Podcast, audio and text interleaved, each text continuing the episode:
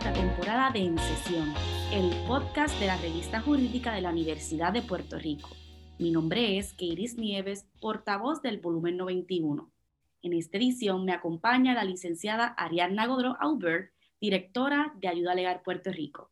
La licenciada Godró Aubert es fundadora y directora ejecutiva de Ayuda Legal Puerto Rico, una organización sin fines de lucro que provee educación y apoyo legal gratuito y accesible a personas y comunidades con una visión de apoderamiento legal. Ariadna es abogada de derechos humanos, profesora y escritora. Estudió literatura y ciencias políticas y luego derecho en la Universidad de Puerto Rico. La licenciada tiene una maestría en derecho en derechos humanos de la Universidad de Oxford. Trabajó en varias estrategias relacionadas al acceso a la justicia y justicia social en áreas como austeridad, género, pobreza y el derecho a la protesta. Ha publicado escritos de la revista jurídica de la Universidad de Puerto Rico y en otras revistas digitales. Además, publicó el libro Las propias Apuntes para una pedagogía de las endeudadas en marzo del 2018. Ariadna, y cuéntanos, ¿de dónde emana el derecho de vivienda dicta? Mira, eh, el derecho a la vivienda digna es un derecho humano fundamental, así que eh, las leyes, los tratados internacionales, las constituciones, lo que hacen es que reconocen estos derechos, no los crean. Eh, eso significa que cuando tú me preguntas de dónde emana, emana de la misma naturaleza de la dignidad humana y ha sido recogido en varios instrumentos internacionales que dicen que esto es parte de esas garantías básicas que se le deben garantizar a las personas por el mero hecho de ser personas, es decir, indistintamente de su estatus nacional, de su ciudadanía, de su raza, de su género, esa visión del techo como un derecho eh, es fundamental. Eh, cuando tú me, me, me, preguntas, ¿verdad? Este, esa pregunta dónde emana es una pregunta de la fuente. Eh, siempre obviamente eh, el referente como una abogada de derechos humanos tienen que ser esos instrumentos de la comunidad internacional y sí podemos encontrar que de ese derecho a la vivienda se viene hablando, ¿verdad? Ya, ya por siglos, pero en nuestra historia reciente, ya en 1948 era parte de esa Declaración Universal de Derechos Humanos que establecía como una de esas garantías de ese estándar adecuado de vida eh, como se llama, eh, un mínimo de derechos humanos entre los cuales el techo eh, es, es, central. En ese sentido, ¿tenemos alguna fuente legal, estatal, federal o internacional, como estaba mencionando, que debamos considerar, considerar alguna ley específica? Fuente, fuentes legales sobre el derecho a la vivienda hay, hay montones, pero no suficientes, y me explico. Eh, como te comentaba, tanto desde la Declaración Universal de Derechos Humanos en este sistema de derecho que nosotras utilizamos y que seguimos amplificando a través de litigios, a través de acciones de abogacía, de talleres educativos, eh, utilizamos la Declaración Universal de Derechos Humanos un poco para visibilizar eh, ese rango tan importante que tiene la vivienda digna en el plano internacional. Eh, también hay pactos, cuando hablamos de pactos a nivel internacional, pues no son solamente declaraciones, sino que tienen una fuerza vinculante, es decir, que obligan a los países a tomar ciertas acciones. Y el derecho a la vivienda, por ejemplo, se encuentra en el Pacto de Derechos Económicos, Sociales y Culturales, que es un pacto que está dando vueltas, ¿verdad?, desde finales de la década de los 70 alrededor del mundo, que ha sido eh, acogido, adoptado por la mayoría de los países del mundo, pero que lamentablemente los Estados Unidos eh, y a nosotras por la relación colonial que tenemos con los Estados Unidos, eh, eh, como se dice por ahí, no vincula, no obliga al Estado y eso lo, lo podemos después debatir con un café. así que existen pactos internacionales, como digo, que Estados Unidos lamentablemente se ha negado a adoptar para que tengan total vigencia dentro de su jurisdicción, dentro de su espacio de autoridad pero sí también sale, sabemos que el derecho a la vivienda ha sido reconocido en otras fuentes de ley. En el caso de Puerto Rico, eh, siempre para mí es bien importante hablar de esas tendencias de los Estados Unidos cuando hablamos de derechos económicos, sociales y culturales, porque una cosa que poca gente sabe es que la constitución de Puerto Rico que fue trabajada eh, eh, en los años 50 era una constitución de avanzada que incluía el derecho a la vivienda y ese estándar adecuado de vida ese derecho al techo entre los derechos fundamentales reconocidos en nuestra Carta de Derechos, valga la redundancia. Sin embargo, como eh, sabemos, pero lamentablemente no se sabe lo suficiente, los Estados Unidos como una de las condiciones para aceptar esa Carta de Derechos, para aceptar esa constitución, debo decir, fue la eliminación de aquella llamada sección 20 que incluía el derecho al techo. Como dije al principio, las constituciones, eh, las leyes, los tratados no dan derechos, reconocen derechos que ya existen y que existirían aunque esos tratados y esas constituciones no los nombren o incluso los nieguen. Así que en el caso de Puerto Rico, a pesar de eso, ¿verdad? Eh, existe esta noción entre la gente, la gente que acompañamos de entre ayuda legal, Puerto, entre, eh, en ayuda legal Puerto Rico, de que la, la, vivienda sí es un derecho. Eh, y es un derecho en el caso de Puerto Rico que está protegido, por así decirlo, de manera rota o fragmentada. Es decir, tenemos legislación federal que protege parte de ese derecho a la vivienda. Por ejemplo, ese derecho a no ser discriminado en la vivienda. Tenemos legislación federal también que protege el derecho de las personas que viven en vivienda pública o en rentas subsidiadas por el gobierno. Y en el caso de Puerto Rico se han establecido legislaciones particulares, por ejemplo, como la ley de comunidades especiales, que protege otro cantito de la vivienda a otras poblaciones y que tienen un gran valor, eh, pero que ciertamente no hacen lo que necesitamos, que es una legislación o política pública comprensiva que reconozca el derecho al techo y que con eso, ¿verdad?, proteja a la gente eh, de esas amenazas o esas condiciones de riesgo para la vivienda como un derecho fundamental. ¿Usted sabe de alguna iniciativa, algún esfuerzo eh, que haya intentado prohibir el discrimen contra las personas que se encuentran en estos procesos de compra, alquiler, financiamiento o algún otro servicio de vivienda? Sí, mira, eh, gran parte de las solicitudes de apoyo eh, legal gratuito que recibimos en Ayuda Legal Puerto Rico eh, tienen que ver necesariamente con ese proceso de discrimen en la vivienda.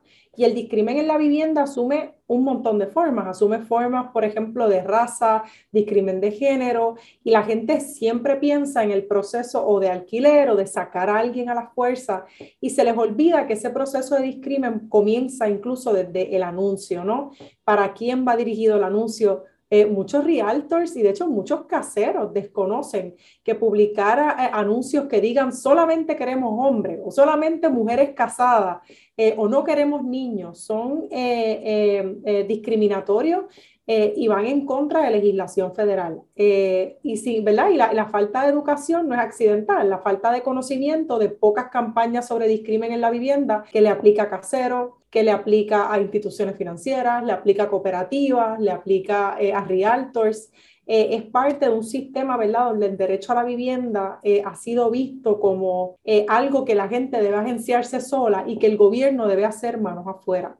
Y como sabemos quienes defendemos los derechos humanos, cuando el gobierno dice manos afuera y se trata de derechos humanos, pues lo que hay es impunidad y lo que hay es eh, dar espacio para que legislaciones tan poderosas como la Ley de Vivienda Justa Federal eh, de momento se conviertan, por así decirlo, en letra muerta en Puerto Rico. Y lamentablemente, además de ayuda legal Puerto Rico, son, somos muy pocas las organizaciones que hacemos trabajo legal gratis o que hacemos trabajo sobre vivienda que atienden ese tema de discrimen en la vivienda intencionalmente y desarrollando, ¿verdad?, eh, expertise. y eso es un área, de hecho, de oportunidad para, para estudiantes en las distintas escuelas de derecho en estos momentos. Otra pregunta que nos surge es, ¿qué otros derechos contiene el derecho a la vivienda digna? Mira, eh, cuando yo hablo de derecho a la vivienda y, la razón por la que en una organización de apoderamiento legal como Ayuda Legal Puerto Rico eh, se escogió el derecho a la vivienda como el tema central, era, eh, por un lado, obviamente el impacto de los desastres, terremotos, COVID, huracanes, la austeridad, esos desastres naturales o creados intencionalmente por el Estado o tolerados por el Estado, era ver la vivienda en su centralidad. Tú no puedes ejercitar el derecho a la educación si tú no tienes una vivienda. Tú no puedes trabajar si tú no tienes una vivienda. No podemos hablar de la defensa del cuerpo de las sobrevivientes de violencia doméstica si no le garantizamos una vivienda. La campaña del COVID fue quédate en tu casa. ¿Cómo haces eso si no tienes una vivienda? Pero además, además una responsabilidad ética y política que tenemos las personas abogadas es esa conciencia del espacio que ocupamos cuando estamos ejerciendo nuestra profesión. Y en el caso de Puerto Rico, que es un territorio ocupado múltiples veces eh, políticamente, socialmente, por la especulación, por el inversionismo, donde literalmente lo que se está debatiendo es la capacidad de la gente de Puerto Rico de quedarse en Puerto Rico, el tema de la vivienda era obvio, tenía que ser y tiene que seguir siendo el tema central para nosotras. Eh, y cuando tú eh, me preguntas, ¿verdad? Este, ¿Cuáles son esos otros derechos? Pues además de esos derechos que no se podrían ejercer o que no se pueden ejercer adecuadamente cuando no tenemos un techo, está el hecho de que la vivienda es más que sus cuatro paredes. La vivienda es asequible, tienes que poder pagarla. La vivienda tiene que ser, eh, eh, tiene que responder a tus necesidades. Personas con diversidad funcional, pues viviendas accesibles. Tiene que ser eh, adecuada, socialmente adecuada. Tiene que tomar en cuenta ese tejido social. Tiene que tener seguridad en la tenencia, que significa que nadie te saque a la fuerza, que significa que tú tengas garantías de acceso a la justicia si se comienza un proceso en tu contra para sacarte. Eh, eh, así que cuando hablamos del derecho a la vivienda, literalmente es hablar sobre el derecho que tú tienes a quedarte aquí. Y si te fuiste, el derecho que tienes a regresar. Así que en estos momentos, ¿verdad? De, de país eh, es un tema esencial mucho escuchamos por ahí eh, personas con esta confusión de si el derecho a la vivienda es lo mismo, si se diferencia en algo al derecho a la propiedad. ¿Qué puede decirnos al respecto? Mira, eh, cuando hablamos del derecho a la propiedad, eh, propiedad cuál, propiedad cómo, ¿verdad? Este, no quiero entrar aquí en esa cumbre borrascosas que son los derechos reales pero sí un poco eh, hablar de que cuando hablamos de la propiedad, la propiedad es una manera de ejercer el derecho a la vivienda. Usualmente pensamos en propiedad, ¿verdad? Y lo que está en la cabeza de la gente es titularidad exclusiva, es literalmente decir, yo soy dueña de este espacio y tú no. Yo soy dueña de este espacio y las demás personas, esos terceros, no, no tienen qué decir sobre mi ejercicio de poder, de autoridad sobre este espacio. La propiedad, como te digo, es una forma, no es la única forma. Cuando hablamos del derecho a la vivienda, y eso es bien importante, hablamos que el derecho al techo de la gente eh, vale, eh, es equitativo en valor, en, en el derecho a ser protegido, indistintamente tú seas un dueño con, como dicen por ahí, un dueño con papeles, un dueño con tu escritura, tú seas una persona dueña con titularidad informal, es decir, no tienes los documentos que prueban que tú eres dueña, pero tienes un interés propietario, pero también es igual de importante el derecho al techo de quien ocupa una vivienda pública y lo que tiene es ese derecho a existir entre el techo y el piso de donde vive, ese derecho a no ser perturbada en la posesión. Así que el derecho al techo no es lo mismo que el derecho a la propiedad, tú puedes ser propiedad, tú puedes tener como propiedad una vivienda, tú igual puedes ser propietario de muchas estructuras y no usarlas para vivienda, usarlas como un negocio para enriquecerte el que, es el que alquila, la persona inquilina, también tiene un derecho a la vivienda. Así que te diría, en, en maneras cortas, el derecho a la propiedad puede ser un ejercicio de la vivienda, pero no es el único. Ni necesariamente toda propiedad de un techo que se utilice como vivienda es un ejercicio del derecho a la vivienda y eso lo vemos, ¿verdad? Con todos estos esquemas de alquiler a corto plazo, todos estos esquemas de personas que están acumulando propiedades para explotarlas para el alquiler, subiendo los precios de renta. Eh, así que la vivienda es, es eso y mucho más. Vamos a pasar ahora al tema de la crisis que, que vemos que hay ahora mismo y sabemos que antes del huracán María y después del huracán María, eh, Irma, los terremotos, eh, las inundaciones, tormentas, muchas personas han quedado sin hogares por desahucio, por ejecuciones de hipoteca, por diferentes eh, e, eventos. Y esto ha provocado una crisis de violaciones al derecho a la vivienda. Entonces nos surge la pregunta, ¿esta crisis surge con estos eventos atmosféricos o cómo estaba la situación antes de esto? Mira, eh, la crisis de vivienda eh, un poco es, por así decirlo, un indicador de una crisis social y política eh, mucho más severa eh, eh, que, que, que, hablar, ¿verdad?, de que apareció mágicamente después del proceso de María o abruptamente después del proceso de María. Ya nosotras estábamos notando con el tema, particularmente a través del análisis del tema de la austeridad o del tema de los recortes a los derechos por, ¿verdad? por razón de una deuda pública insostenible que contrajo el gobierno de Puerto Rico, ya habíamos estado viendo eh, un recrudecimiento de una crisis de vivienda que ya existía, que era una crisis de vivienda que se venía arrastrando por los años 40, 50, 60, que da paso a movimientos de rescatadores de tierras, que da paso a promesas rotas por parte del gobierno que nunca cumplió procesos de titularidad para las personas empobrecidas, que dio paso a la creación de los llamados arrabales y también ese proceso sistemático del gobierno de ignorarlo y así empezar a crear segregación de raza, segregación por concepto de condición social en la manera en que se estructuraba el sistema de vivienda en Puerto Rico, vivienda pública, vivienda privada, las urbanizaciones cerradas después, etc. Así que lo que nosotras estamos viendo en María es que literalmente se, se amplificó, por así decirlo, eh, la manera, la vulnerabilidad de la vivienda en Puerto Rico. El huracán María llega a, la isla, sota Puerto Rico y FEMA, que es la asistencia, la, la agencia que se encarga del manejo de asistencia tras desastres, como esa ambulancia, recibe más de un millón de solicitudes de personas eh, denunciando impactos en su propiedad, pero también obviamente pérdida de propiedad personal. Y esa necesidad de vivienda que se empieza a denunciar con FEMA eh, a partir de, los eventos del 20 de septiembre del 2017, se queda no atendida, igual que había pasado con la crisis de vivienda antes de, de esto, ¿no? Eh, así que eh, se queda no atendida esa necesidad, el 63% de las personas más o menos, el 60% fueron denegadas, o sea, se les negó la asistencia que necesitaban. Y yo creo que si no es que la crisis de vivienda se surge después de María, si esa bola de nieve que va creciendo y creciendo, creciendo, pues desastre. Ese, esos mismos números muy parecidos lo vemos si le damos fast forward al 2020, enero, los terremotos que afectaron el sur, un número de un promedio de denegatorias de solicitudes más o menos igual, aproximadamente 70% de las solicitudes también denegadas por FEMA. Y entonces, pues entonces viene el COVID, la pérdida de ingresos de muchas personas y el hecho de que de repente eh, la gente no puede pagar. Eh, así que podemos decir que los desastres han aumentado una crisis pues, que, que, que, ya, que ya existía, ¿no? que, se, que se ha ido, si algo, recrudeciendo continuamente. Usted menciona un porcentaje, un 63% de personas que se le han denegado la asistencia a vivienda y pues eso nos lleva a preguntarnos si se han levantado otro tipo de estadística de personas tanto desahuciadas como personas que se le han denegado la asistencia eh, de vivienda no solamente de FEMA, sino de otros programas como tal, luego de todos estos eventos que hemos mencionado.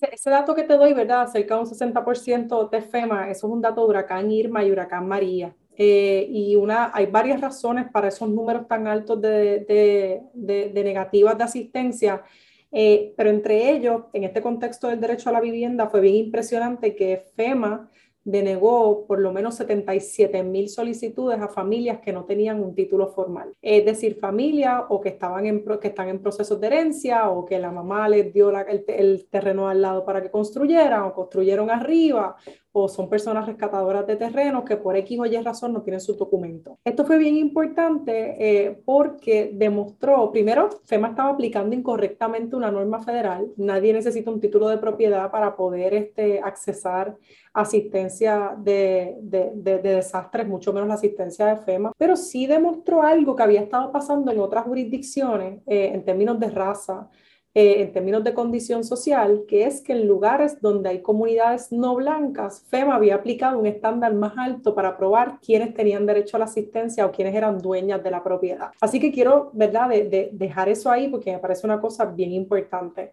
Mientras está pasando esta crisis de vivienda, a razón de los desastres, está pasando también una crisis en otros renglones.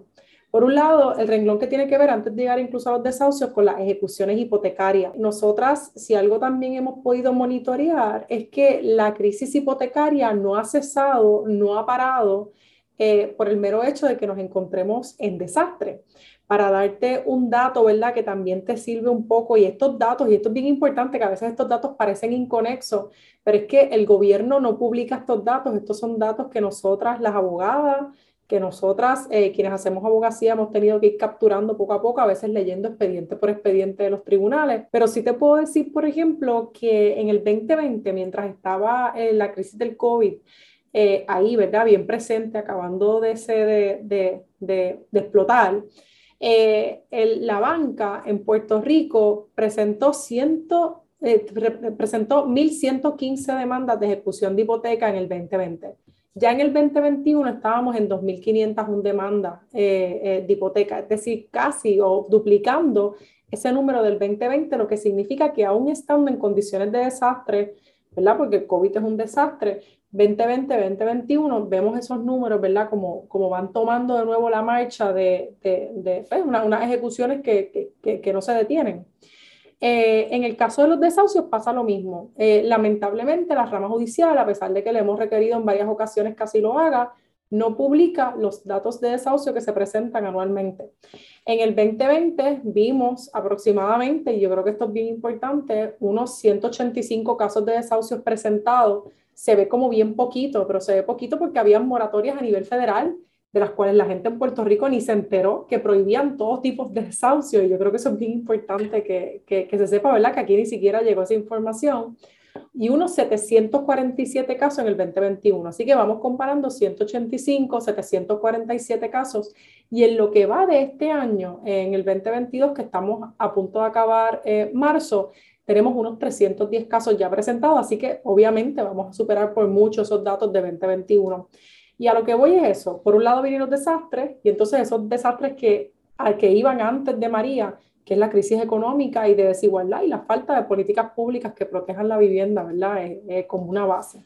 Usted nos menciona que se les denegó ayuda a personas por no tener eh, un título y me lleva a preguntarme, ¿esto incluye a personas que tenían su título, por ejemplo, tenían escritura y pues por el paso de María hubo hogares que quedaron bajo agua y perdieron toda su documentación? ¿Esto incluye a estas personas? o se hizo un tipo de excepción con estas personas que... Eso, eso es una pregunta bien importante, eh, porque incluía desde las personas que se te mojó el título, no puedes conseguirlo, pero lo tienes, hasta la gente que había eh, rescatado un espacio y que simple y sencillamente no tenía un documento porque no había completado ningún proceso judicial. Eh, y en ese caso, ¿verdad? Este, tuvimos que, que pelear con eh, FEMA, ¿verdad? Hacer ese proceso de abogacía con FEMA para que FEMA empezara a entender la, la, la, necesidad de entender el contexto de Puerto Rico, pero en el interín hay personas que, aunque ganamos al final, y de hecho recientemente en septiembre del 2021 logramos que el lenguaje que habíamos desarrollado en Ayuda Legal Puerto Rico, FEMA, lo adoptara como una norma a nivel de todo Estados Unidos para futuros desastres, no retroactivamente. Eh, perdimos en el sentido en que FEMA nunca le dejó saber a la gente oye, decidimos mal tu caso, tú tienes derecho a apelar. Y cayó sobre las espaldas de organizaciones sin fines de lucro como Ayuda Legal Puerto Rico, como Servicios Legales de Puerto Rico, dejarle saber a gente que no teníamos obviamente ninguna información de contacto que se había decidido mal en sus casos.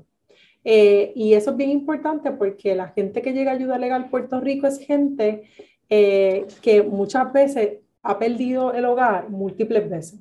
Ha perdido el hogar porque lo perdió cuando María y después vino y perdió el hogar porque se le afectó por terremoto y después se quedó sin trabajo.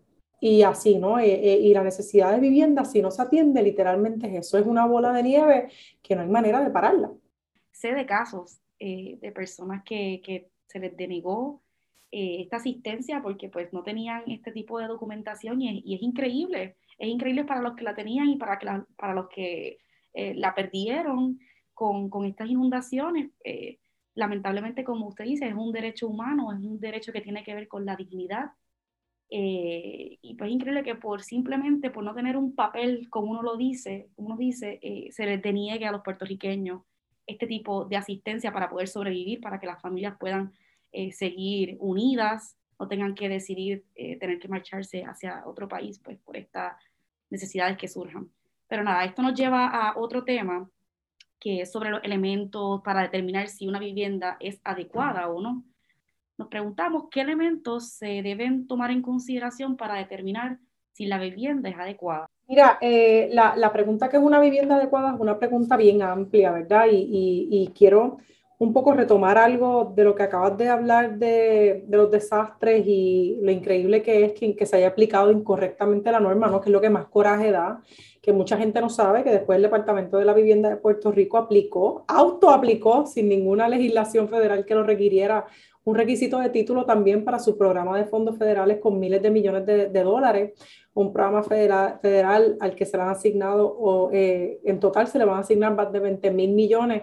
El Departamento de la Vivienda aplicó los mismos requerimientos, que la gente tuviera un título de propiedad eh, perfecto, perfecto para ellos significa que esté en el registro de la propiedad eh, y eso obviamente lo, hemos tenido que luchar desde Ayuda Legal Puerto Rico. Hemos logrado eliminar esos criterios absurdos por mucho, mucho, o sea, en gran, en gran medida. Pero han atrasado la recuperación por años. Eh, así que muchas veces, ¿verdad? Pensar en quién es ese sujeto, quién es esa persona que está expuesta al derecho al techo, este es el momento entonces para yo decir que la crisis no afecta a todas las personas por igual y que las personas que llegan a ayuda legal Puerto Rico, eh, ¿verdad? Este, y que necesitan ese acompañamiento, que en su mayoría son personas, eh, un 67% son mujeres, un 27% eh, gana menos de 15.800 dólares al año, eh, nos habla de que la crisis no solamente tiene un género, tiene una condición social, también hay una noción de raza. Las personas que, que atendemos en estos temas de desastre son comunidades y personas desproporcionalmente, visiblemente negras. Eh, y son temas para tocar porque está atado a lo que hablábamos al inicio sobre el discrimen en la vivienda. Pero también cuando me preguntas qué es una vivienda adecuada, se crean como categorías categorías de, de, de, quién tiene más derecho, no esa carrera absurda, este, esa cosa absurda que a veces uno escucha en tiempos de protesta, que la gente te dice, tus derechos empiezan donde terminan los míos. Y eso pues, es un disparate, ¿verdad? No lo dijo ni Benito Juárez ni nadie de las personas a quienes se les asigna la frase. Y es un disparate en muchos sentidos, pero los derechos no son cajitas que se encuentran unos con otros y van en carrera. No, es, no hay tal cosa, ¿no? Este, y, se crea una jerarquía de derechos, ¿no? Tiene más derecho a la vivienda el propietario, tiene más derecho a la vivienda el que, el que no eh, invadió, ¿verdad? Como terriblemente dicen, el que no rescató el terreno. Y no, cuando hablamos del derecho a la vivienda, hablamos literalmente de, de quien está ocupando y ejerciendo ese derecho al techo en un espacio. Así que, que una vivienda adecuada tiene que ser una vivienda que esté libre de esa, de, esa discriminación, ¿verdad? Ese principio de no discriminación que se ha convertido en una norma internacional del derecho internacional y que se ve como una base, ¿verdad? Cuando hablamos de, de cualquier relación entre personas, ese derecho a la no discriminación y que el Estado no discrimine y que el Estado vele porque terceros no discriminen. Eh, por otro lado, eh, está también la vivienda adecuada, una vivienda que entiende el tejido social. En un país atacado por la austeridad, si tú coges y vas expropiando a la gente o vas desplazando a la gente, unos sí, tres no, unos sí, tres no, eso va a tener un impacto terrible para comunidades que de momento se queden despobladas. Y ahorita tú dijiste algo, la gente se va a ir de Puerto Rico a Estados Unidos, es lo que ha estado pasando sostenidamente porque es más fácil mudarte de Salinas a Orlando de Salinas a San Juan con la crisis de vivienda, ¿no? Eh, así que, y también ver el tejido social. Si empezamos a despoblar municipios, despoblar cascos urbanos, ¿cuál va a ser el efecto agregado en un país en austeridad cuando haya que decidir qué escuelas hay que abrir y qué escuelas no hay que abrir? En un país con muy limitada transportación pública, cuáles son las rutas que se van a mantener, cuáles no, quién es la gente que se va a quedar, cuál va a ser el impacto en los adultos mayores. Así que tenemos, necesitamos una conciencia de no discriminación, pero también necesitamos una conciencia de ese tejido social, en una vivienda que se asegura, es una vivienda que puedas pagar, es una vivienda que es asequible. Dicen por ahí, ¿verdad? O la norma es que las personas no inviertan más del 30% de lo que ganan mensualmente o al año, ¿verdad? En su renta o en su hipoteca.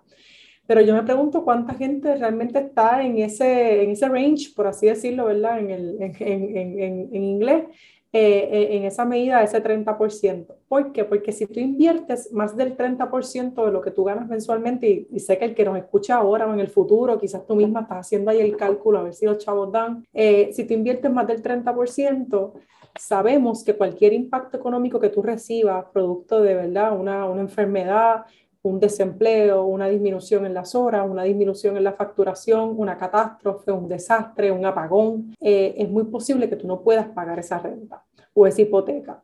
Y a ese pagar más de 30%, a esa incapacidad de hacer el impago en ayuda legal Puerto Rico le llamamos riesgo. Eh, y es el riesgo de perder la vivienda. Los datos no es más la gente que está en el tribunal. Estos procesos de desahucios que cuando uno está en la escuela de derecho nadie te lo dice, pero estas vistas duran 20 minutos. 20 minutos dura una vista de desahucio, 25 minutos dura una vista de desahucio. Eh, y se tomó la determinación de sacar a alguien de su casa, ¿no?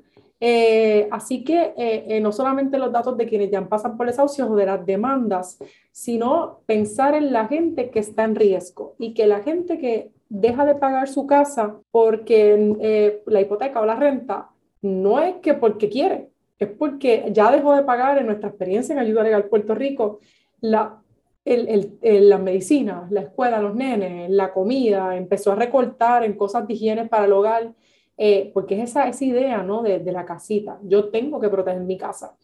Así que es una, eh, la gente que llega a defender su vivienda viene ya con unas nociones bien duras de culpabilidad, eh, de vergüenza, de soledad, de, que, de un fracaso, ¿no? Este, así que cuando hablamos de ese derecho a la vivienda, necesariamente ese criterio de asequibilidad tiene que estar Estabas mencionando, una de las, de, las, de las expresiones que hiciste, me acuerdo que con el huracán María y también ahora con la pandemia, escuché muchas veces por redes sociales que quizás todos podemos estar en el mismo mar, pero no todos en el mismo barco, como a veces quieren hacer ver las personas. Hay quienes tenemos que nadar, hay otros que tenemos que ir en bote, otros que tenemos que ir en una tabla de madera, pero no todos estamos en el mismo barco.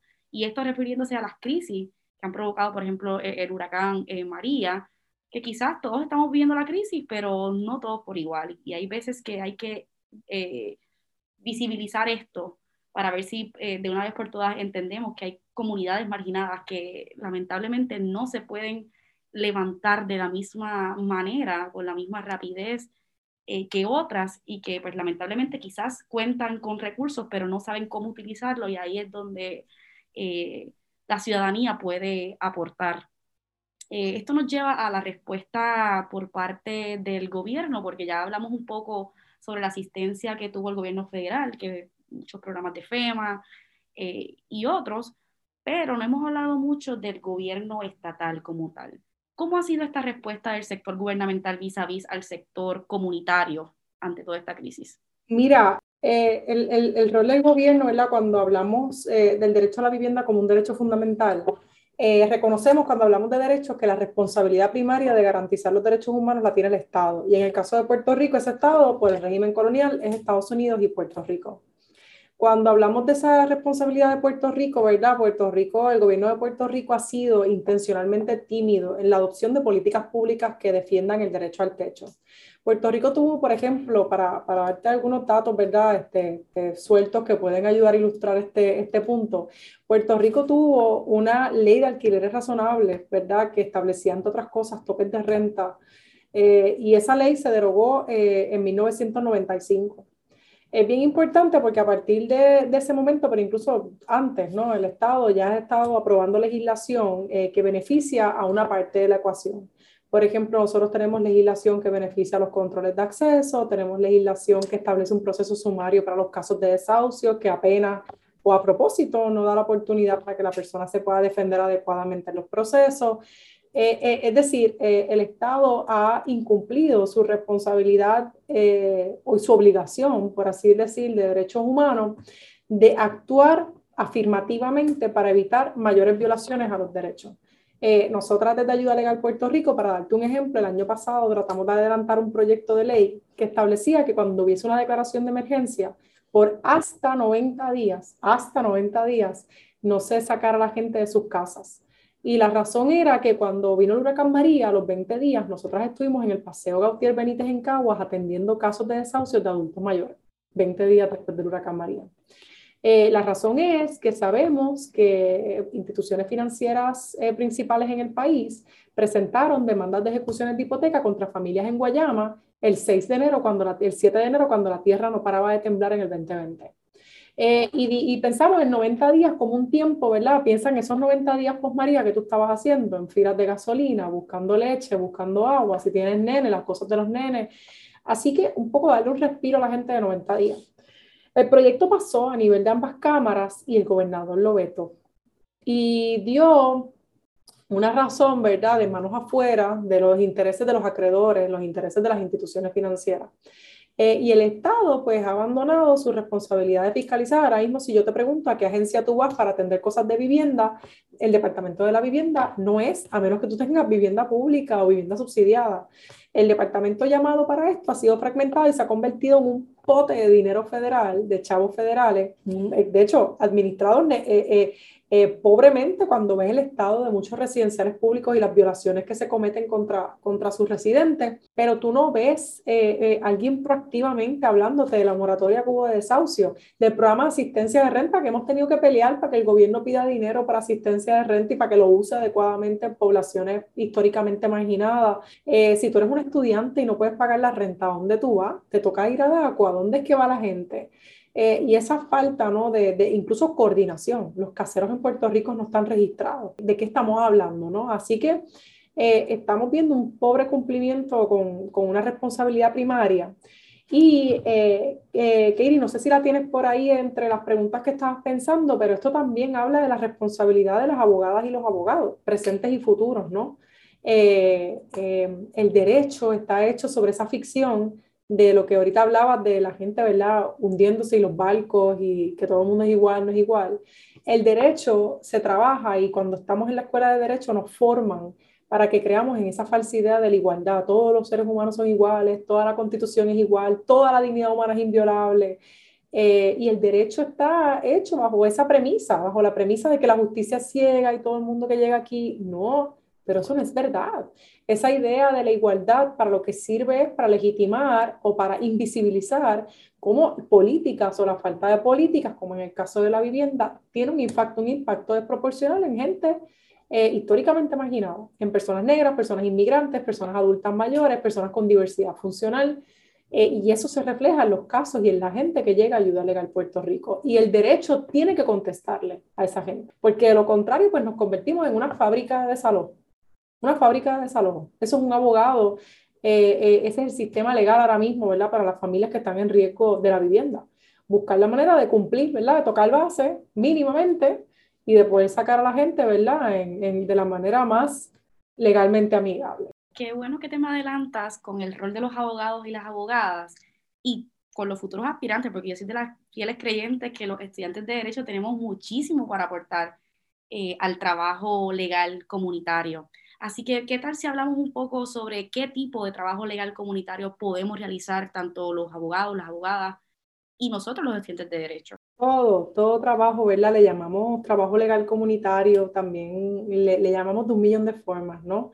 Eh, yo puedo hablar obviamente desde la experiencia que yo he tenido desde que salí de la escuela de Derecho. Yo salí de la escuela de Derecho en el 2012 eh, y pues estuve en varios espacios, hasta de momento ser la fundadora y directora ejecutiva de Ayuda Legal Puerto Rico, que es un lugar pues, que hoy día eh, tiene un equipo de casi 14, 14 o 15 abogados y abogadas. Digo 14 o 15 porque también depende de, de proyectos especiales, 14 o 15 abogadas, eh, mayoritariamente mujeres y mayoritariamente compañeras que venimos todas de ser abogadas de primera generación, ¿verdad?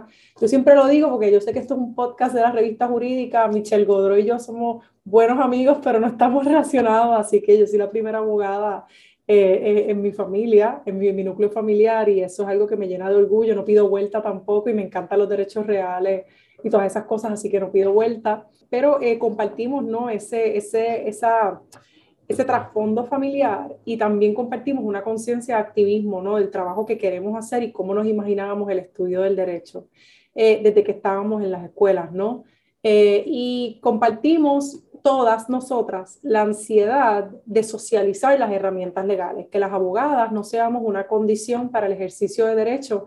Y en derecho nos dijeron que la exclusividad de nuestra profesión iba a ser una llave del éxito, ¿no? Hazte un experto en este tema, encuentra un nicho, coge estas clases y sí, todas esas cosas son importantes, pero nada de eso va a promover la relevancia de una profesión que, que tengo que decirlo así, si no cambia se va a morir. Se va a morir por la falta de relevancia.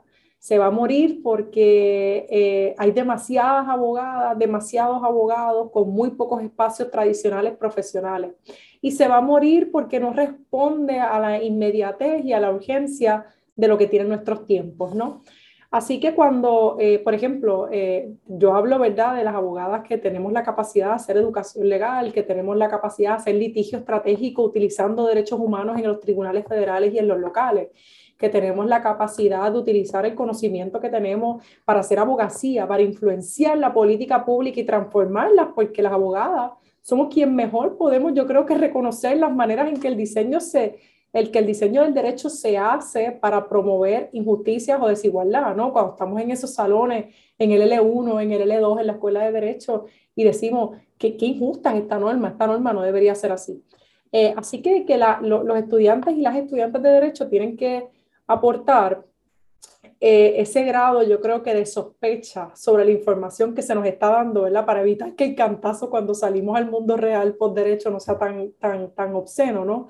Eh, yo creo que, que, por ejemplo, espacios como las clínicas de asistencia legal, la clínica de asistencia de la Universidad de Puerto Rico es una clínica extraordinaria y maravillosa, es un sitio importante. El hacer prácticas e internados que sean en lugares no tradicionales, darle la oportunidad sin fines de lucro a organizaciones que hacemos trabajo legal gratuito, eh, yo creo que también es bien importante hacer trabajo que no sea solamente el legal tradicional, porque de esas experiencias en la vida vas a tener muchas.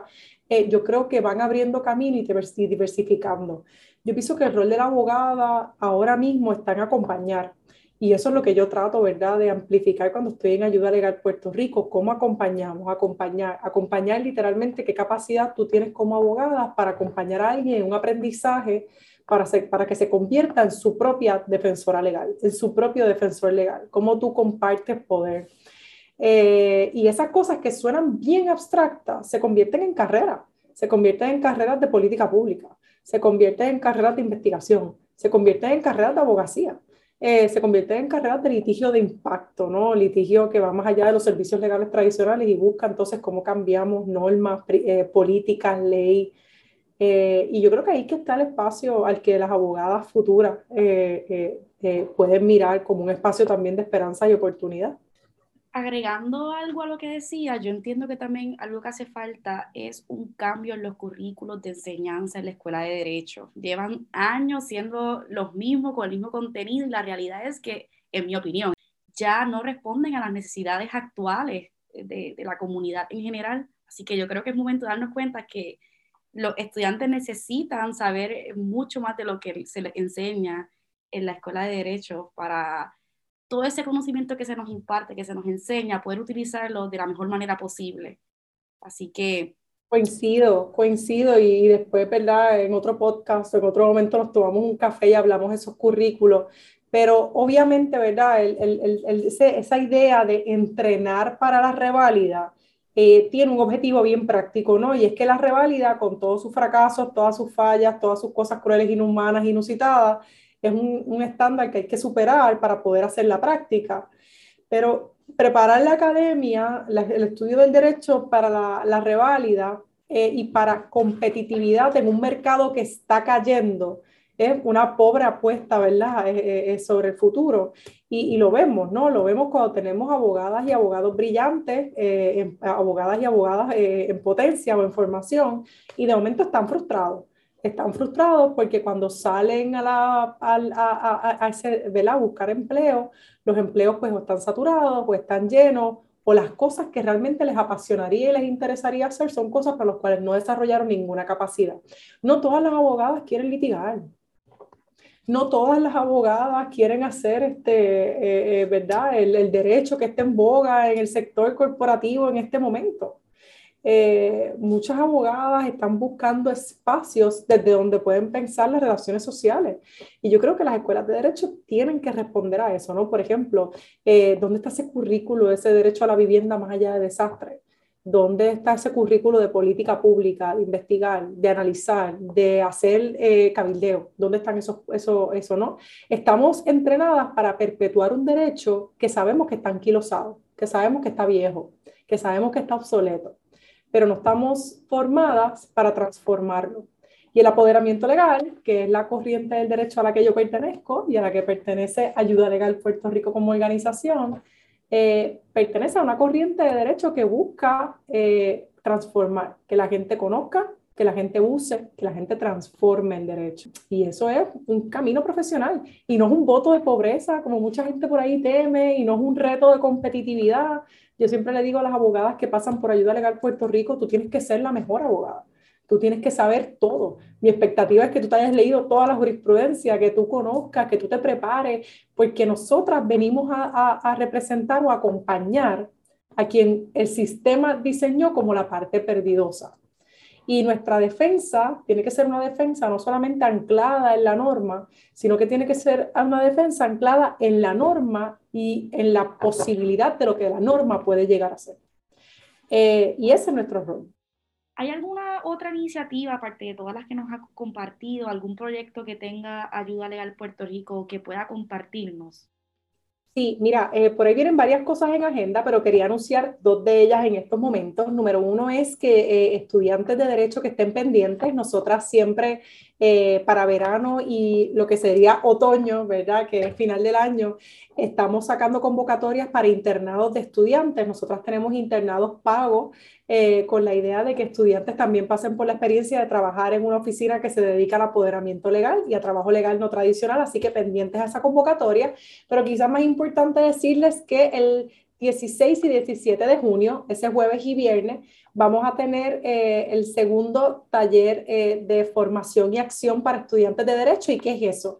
Es un junte con espacios limitados que invita a estudiantes de las tres escuelas de derecho a que pasen literalmente por un taller de formación intenso, un bootcamp sobre apoderamiento legal. La idea es que tú vayas y tengas la oportunidad de acercarte al trabajo que nosotras estamos haciendo como abogadas, que nosotras nos podemos acercar a ti como una generación futura eh, de, trabajadores de la justicia y que eh, se vayan con herramientas, pero también con un gustito de lo que es hacer trabajo legal comunitario, que yo sé que a mucha gente le da miedo, pero que ciertamente vale la pena. Así que ya vimos a ver las promociones pendientes a las redes sociales de Ayuda Legal Puerto Rico. Todos los jueves a las 2 tenemos un programa de radio en WIAC 740. A las 2 de la tarde todos los jueves también vamos a estar hablando en ese espacio. Yo sé que hay, habemos muchísimos que queremos ser parte de esta corriente legal, así que yo espero que este episodio eh, nos inspire, como tanto como me ha inspirado a mí, eh, lamentablemente hemos llegado al final de la grabación de este episodio. Agradecemos la colaboración de la licenciada, licenciada Ariadna Godró por su disposición para grabar este episodio de un tema tan importante del cual, a mi juicio, nunca va a ser suficiente dialogar. Así que estamos muy agradecidos y agradecidas por esta conversación tan necesaria. Gracias a ustedes. Les recordamos que nos pueden encontrar en nuestras redes sociales de Facebook, Instagram, Twitter y LinkedIn como Revista Jurídica de la Universidad de Puerto Rico. Gracias por acompañarnos en esta edición de En Sesión.